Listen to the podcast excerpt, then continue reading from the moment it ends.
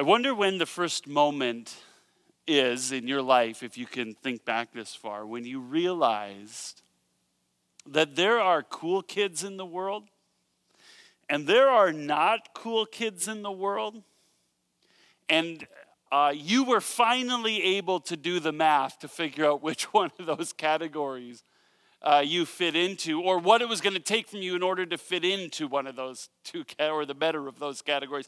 I remember for me, probably the first time it ever really dawned on me that there were cool kids and not cool kids was somewhere around kindergarten and grade one, and I remember distinctly it was the first time I realized that the Star Wars lunchbox is like an actual thing made by Thermos. This thing, to, to my little kindergarten or grade one mind, this was the distinguishing feature between the cool kids and the not cool kids, and I absolutely had to have one. Right around that time, when I was in kindergarten, grade one, also in my world, one massively distinguishing feature between the cool kids and the not cool kids were the kids that owned the game Rock'em Sock'em Robots.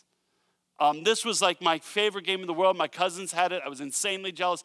And in my mind, that was just the coolest toy on the entire planet. But these criteria for coolness, they always change, right? They're always evolving, and you got to try and keep up. So, uh, you know, a few years later, as I get a little bit further into public school, the cool kids, one of the ways to tell was that they were all wearing parachute pants.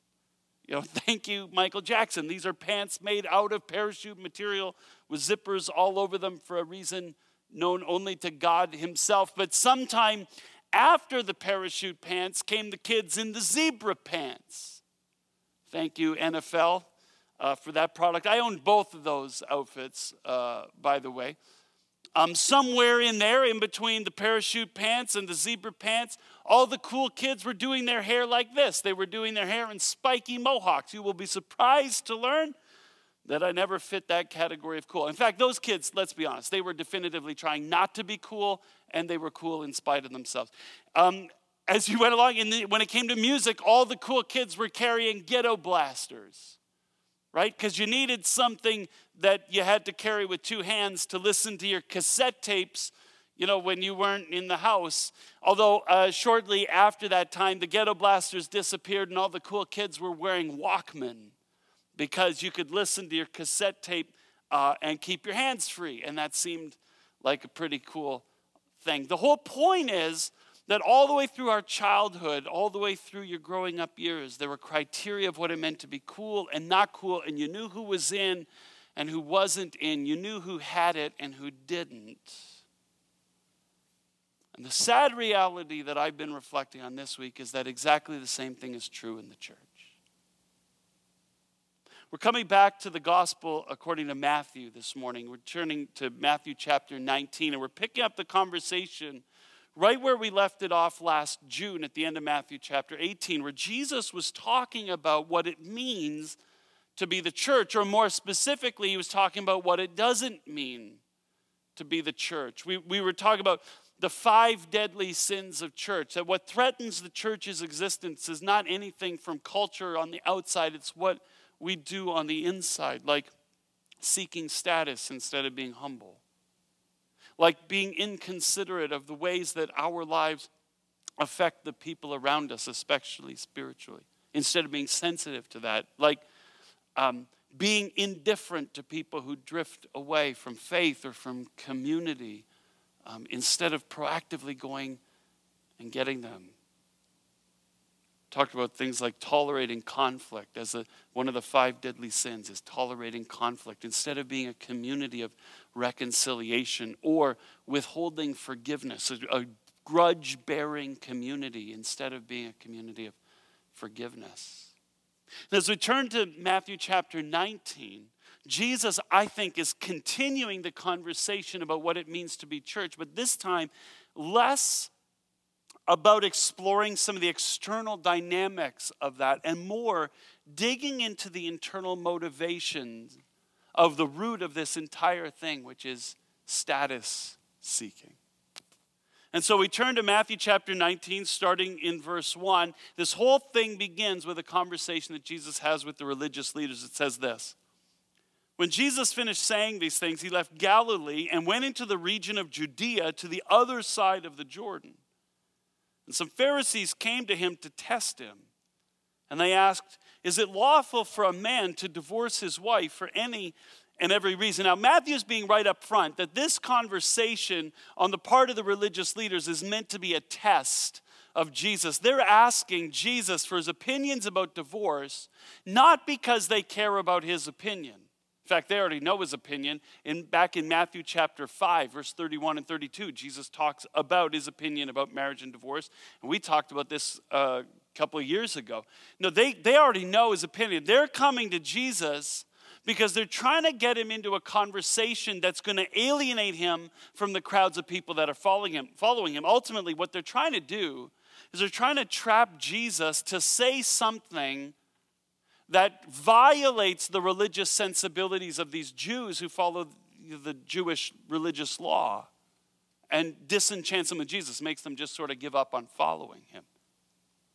Actually, their motivations might even be more sinister than that, because it says that they crossed to the other side of the Jordan, which means that they're having this conversation in a part of the country called Perea, where Jesus' cousin, John the Baptist, was actually arrested, imprisoned, and ultimately executed because he publicly denounced the divorce of King Herod Antipas as illegitimate.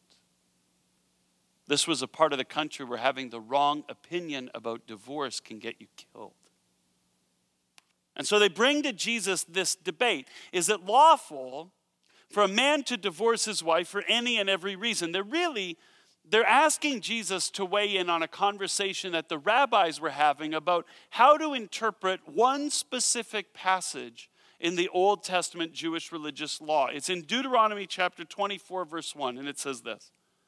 It says, let's say a man marries a woman, but she isn't pleasing to him, because he's discovered something inappropriate about her. So he writes up divorce papers, hands them to her, and sends her out of his house. Now, um, the rabbis basically, this, this passage is actually part of a larger hypothetical scenario. It says, let's say that a man does this, uh, and he divorces this woman, and she goes and marries someone else, and then that guy divorces the woman. She's having a tough go of it. And uh, the whole law is this: the first husband can't marry this wife after she's married to somebody else. That's the actual command, right? But the rabbis got caught up in trying to discern from this passage what the legitimate grounds for divorce ought to be according to the religious law. And there were three schools of thought. Rabbi Shammai focused on this phrase, something inappropriate. In the, in the Hebrew, it's erwa debar. And it literally means an issue of shamefulness or an issue of nakedness. And, and Rabbi Shammai focused on that and said, okay, the grounds of divorce have to be something shameful. And since the word shameful is related to the word naked, he said this has to be something sexual, sexually inappropriate behavior. Not just having an affair, but um, if a woman goes out with her hair down, which was never, never, the only person who saw you with your hair down was your husband. Jewish women always wear their hair up. Um, if you expose your armpits, because once you've exposed your armpit, you're close to exposing some other things, right? Um, all baths in the ancient world were taken in public places. If you bathe in mixed company, if you behave in a sexually inappropriate way, that's grounds for divorce. That was Rabbi Shammai. Rabbi Hillel says, no, no, no. He says, you're not reading it right. He looked at the same phrase, this issue of shamefulness, and another way to read the Hebrew is an issue or shamefulness. He says there's actually two criteria. Yeah, it could be all this sexually inappropriate stuff, but it could just be an issue. It could be that your marriage has an issue that's just not going away. And if it has an issue, like let's say, and this is the literal example that he gives, let's say your wife keeps burning your food. Well, that is an issue, and you shouldn't put up with that, and you can divorce her for that. It was a much more liberal perspective. Well, Rabbi Akiba came along and said, no, no, you guys are both reading the passage all wrong. And he focused on the word pleasing. She isn't pleasing to him. And Rabbi Akiba says, if, if you just don't like her anymore, or literally his example is, if another woman walks by and she's just prettier than your wife, and you're like, oh, I want to be married to her and not her. Well, then give her a certificate of divorce and send her away. And the, and the Pharisees are coming to Jesus. This is a well-known debate. And they're like, okay, Jesus, where do you land on the issue of an appropriate grounds for divorce. And Jesus' response to them is, well, it doesn't really matter where I land. It matters where you begin. In verse four, he says, haven't you read, he replied, that at the beginning the Creator made them male and female and said, for this reason a man will leave his father and mother and be united to his wife, and the two will become one flesh.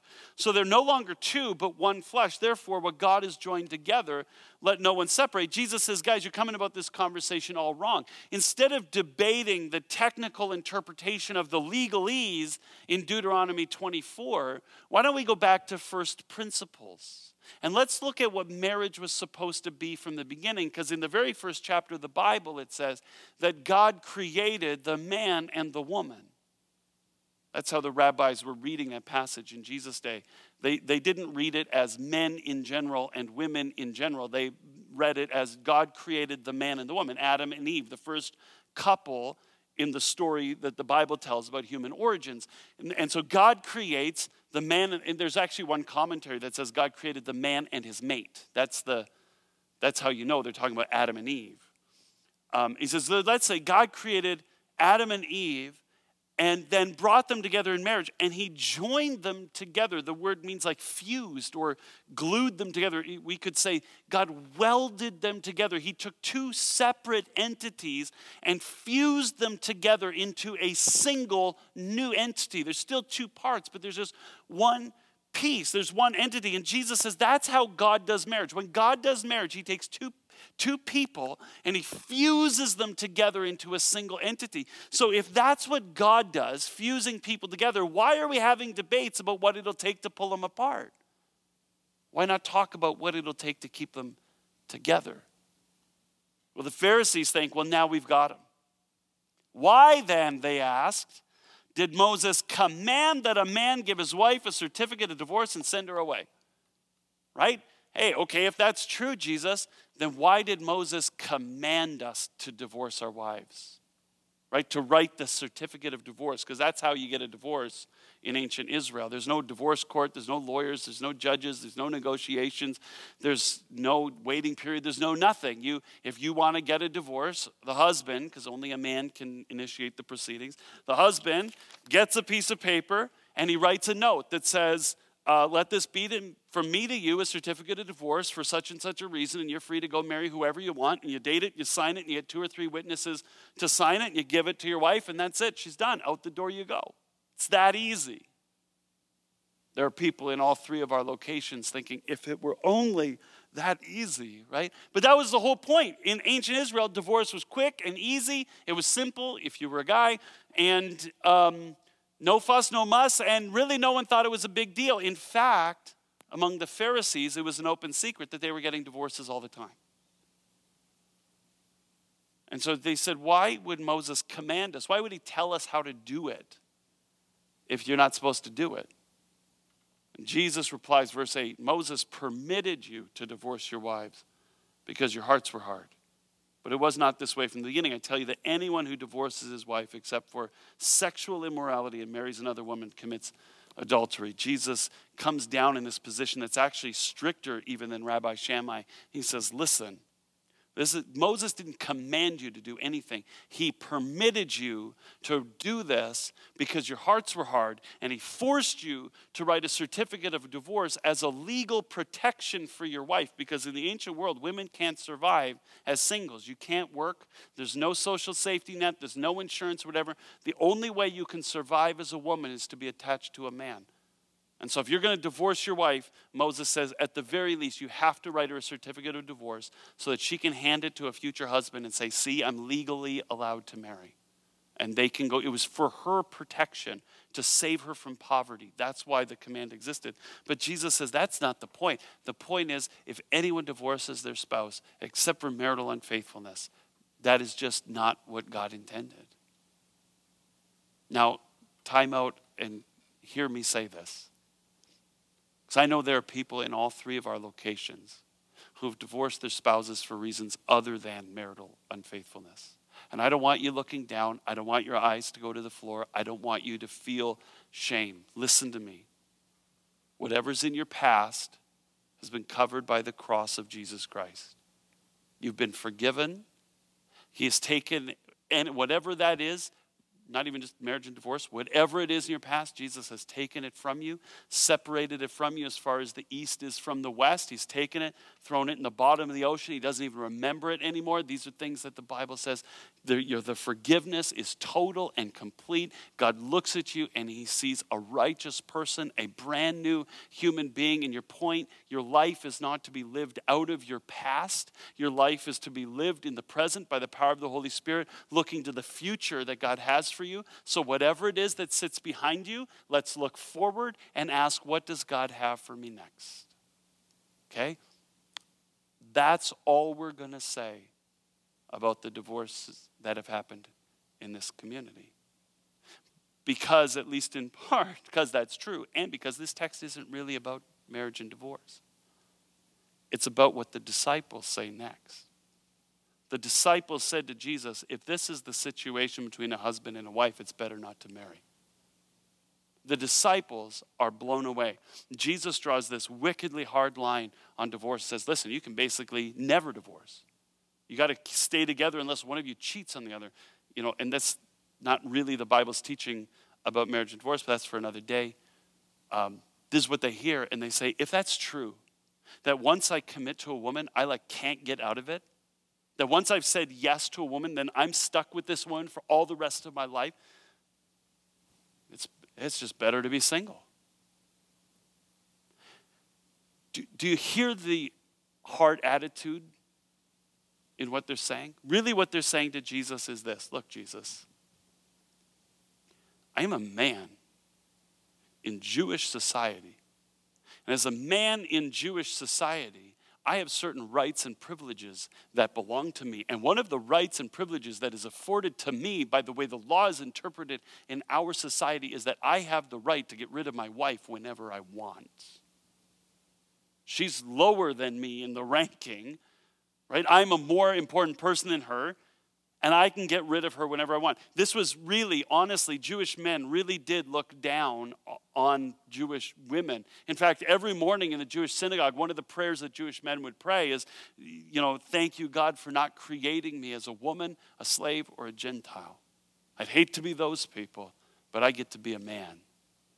And one of the rights and privileges that I have as a man is deciding what happens to my marriage. My wife has no say. She's just a piece of property. I can sell her like a used Civic. Um... But I get to say what happens in my marriage. What was going on in the disciples, and the reason they responded to Jesus the way they did was because they were very aware of where they rank in society, and they were very aware of the privileges that afforded them, and they were very interested in protecting those privileges, whatever the cost. I'd rather be single and violate the sacred duty before God that every Jew has to get married and have kids. I'd rather be single than to live as a man but not have my rights. And the reason that's so significant and the centerpiece of the entire text is this. We still do that in the church. Have our own little social hierarchy based on certain criteria that we establish relatively arbitrarily so that we know, even within the church community, who matters more and who matters less. Right? We, we know, we know, I mean, just look at the, the, the, the stuff in this passage, right? We grade people in the church based on their marital status, right? People who are married and have children, for some reason in the community of faith, are get the impression that they're worth more than people who are married without kids, who are somehow less, or people who aren't married, singles, or widowers, or the divorced.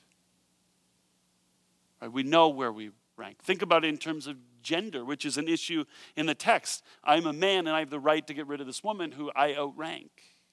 I'm more and she's less.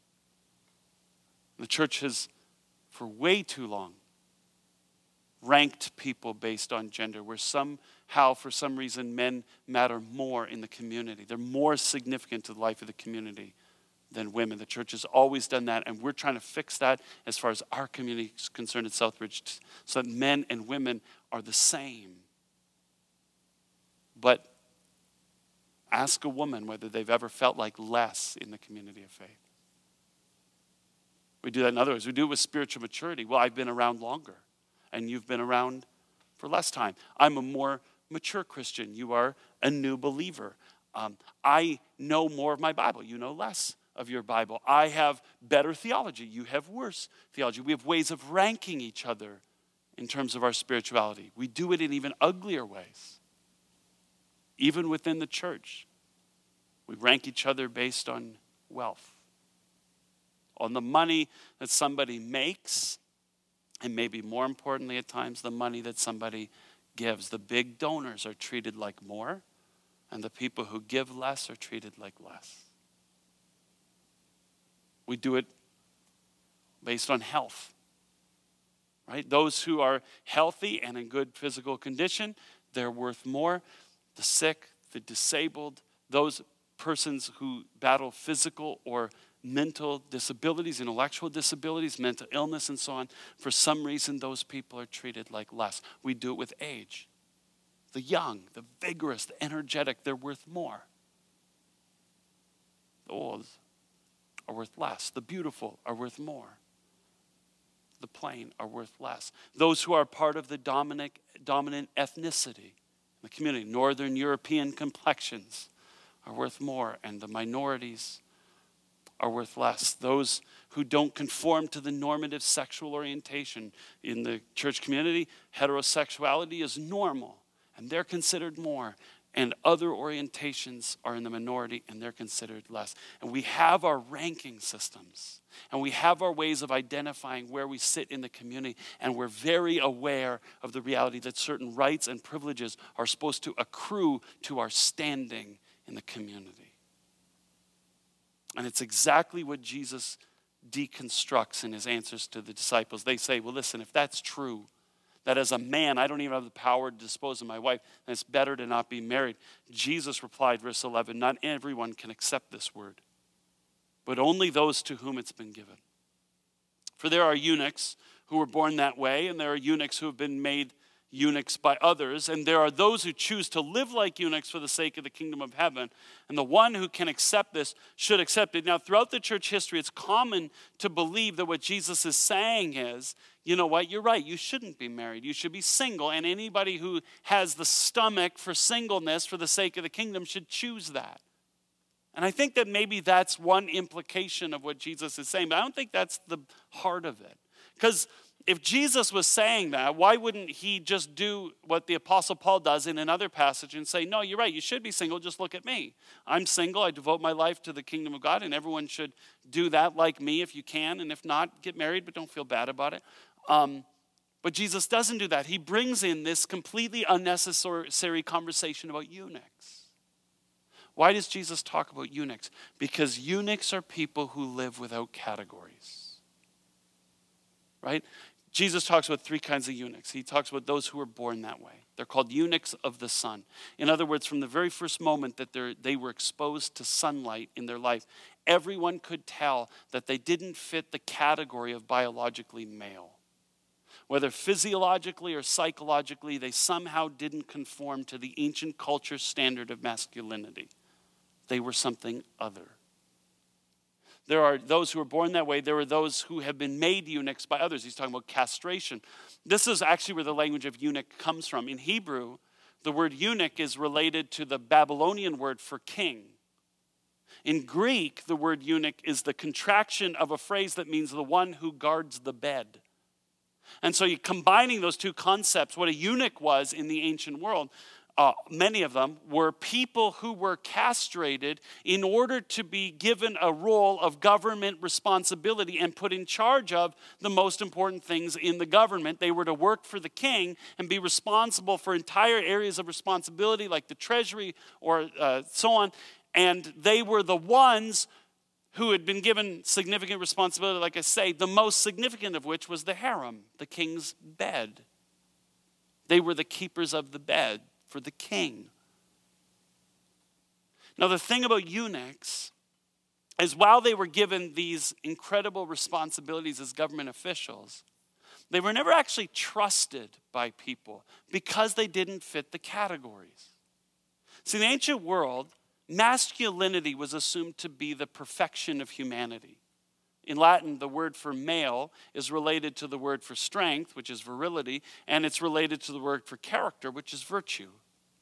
A male is someone who is strong and virtuous with character. The word for woman means is related to the word for soft, which also means weak, which is assumed to mean weak of character. Right? Women are soft and they have weak character. Men are strong and have solid character. And so in the ancient world, the goal as a man was to be a man's man. It was to be a guy's guy with the, the beard and the muscles and the swagger and the voice and anything that exuded testosterone to prove to the world that you were strong and therefore of reputable character. The thing about a eunuch was that he was clearly supposed to be a man, but he had this softness to him that made people suspect his character. And so the kings would often think, I don't know if I can really trust this guy with my women or my money or my power or my reputation. And so they, they, the eunuchs were despised. They weren't trusted. They were feared because they always reminded these guys, guys, that that masculinity can actually be taken away. And so guys were actually kind of afraid of eunuchs lest they become like them and lose their standing as men in the community. In Israel, eunuchs were despised, number one, because they couldn't fulfill their sacred duty of getting married and having kids. You know, what kind of person can't live up to the basic responsibility that God has placed on humanity, which is to have a family? Secondly, the Jewish law said that eunuchs were not even allowed in the temple. God doesn't even want you to come to church if you're a eunuch. The word eunuch became the butt of a joke, the way we would say in the twenty-first century, inappropriately, I might add, oh, you throw like a girl. In the first century, they would say, what, do you have bare arms? What, can't you grow a beard? And they were all eunuch jokes as a way of saying you're not really a man. You're something less. And Jesus says, you know what I'd like? Rather than having us posturing for position and rather than having us striving to attain a certain status so that we can have access to the rights and privileges that come along with that status, you know what I'd rather happen? I'd rather we just give up the categories altogether. Right? The eunuch was a figure that didn't fit the categories. He wasn't totally male, but he wasn't entirely female either. He was uncategorizable. When you looked at the role that he played, he didn't conform to the male gender roles, but he didn't conform to the female gender roles either. He was uncategorizable. He was absolutely outside of the categories, kind of a category all on his own, and despised for it. And here's what I think Jesus is saying, three things to us. Number one, how about we give up the categories? How about we live as people who live outside of the categories? People for whom the categories are irrelevant and not descriptors of who we really are. How about we stop categorizing and ranking ourselves based on gender or based on race? How about we stop categorizing and ranking ourselves based on spiritual maturity or wealth or health or youth or age or orientation or whatever the case may be? How about we stop using all these categories to define our fundamental identity? Now, you are those things, and God has made you those things, and celebrate those things and embrace those things because that's who you are. That's who God has made you to be. And And yet, and yet, how about we not allow those things to be the fundamental defining characteristic of our identity? How about we live in the way that we view ourselves outside of categories? Stop judging ourselves for being this and not that. How about we live outside of the categories in the way that we view each other? Right? Instead of Instead of looking down on people that you have judged to be something less because of the categories that you've ascribed to them, or looking up to somebody because you've judged yourself to be something less because of how the categories you ascribe to yourself, how about we just do away with the categories? How about we be the people in between who have no category whatsoever and we stop judging each other for the categories? How about that? And Jesus is saying, if we're going to live without categories, then instead of trying to move up to the top, why don't we be content, like a eunuch, to move ourselves down to the bottom, to be the ones who are despised and who are nothing, who are lowly, who have who've kind of positioned everybody else above them so that you have no choice but to look up to everybody else. I think this is what Jesus means when he says that people choose to live like eunuchs, to be despised instead of seeking honor, to live outside of the categories, who choose to live like eunuchs for the sake of the kingdom of heaven. Jesus is saying, how about we propose this category as the one defining category that you're allowed to have define your identity? You love God with all of your heart and all of your soul and all your mind and all your strength. And you love everybody else as much as you love yourself. That's the value system of the kingdom of heaven. How about we allow ourselves to drop all the other categories, and instead of trying to climb our way to the top, we'll, we position ourselves down at the bottom in order to take our place in the community of somebody whose fundamental identity is that we love God with everything we have and everything we are, and we love everybody else as much as we love ourselves. How would our community change if we drop the labels as they pertain to other people, as we drop the labels as they pertain to us? And instead of trying to posture ourselves at the top, we're content to take our spot at the bottom and just be somebody who gets out of bed in the morning to love God with everything we have and to love each other with all we've got. You know what that's called? It's called the church. And it's the community that God has created us to be. The community with no cool kids. Let's pray. God, comparison is such a human thing. It's just, I think, endemic to the human condition to try and figure out where we fit and who we're above and who we're below. To pray this prayer, right? Thank God you didn't make me a woman or a slave or a Gentile. God, we repent of all the ways that we would fill in those blanks. May you make us those who only, when we look at each other, only care about one category, human being, which means you deserve to be loved. When we look at ourselves, we only know one category, human being, which means we are loved. And then we just live to love each other as human beings, because you have loved us in Jesus Christ, who makes it all possible. We pray these things in Jesus' name. Amen.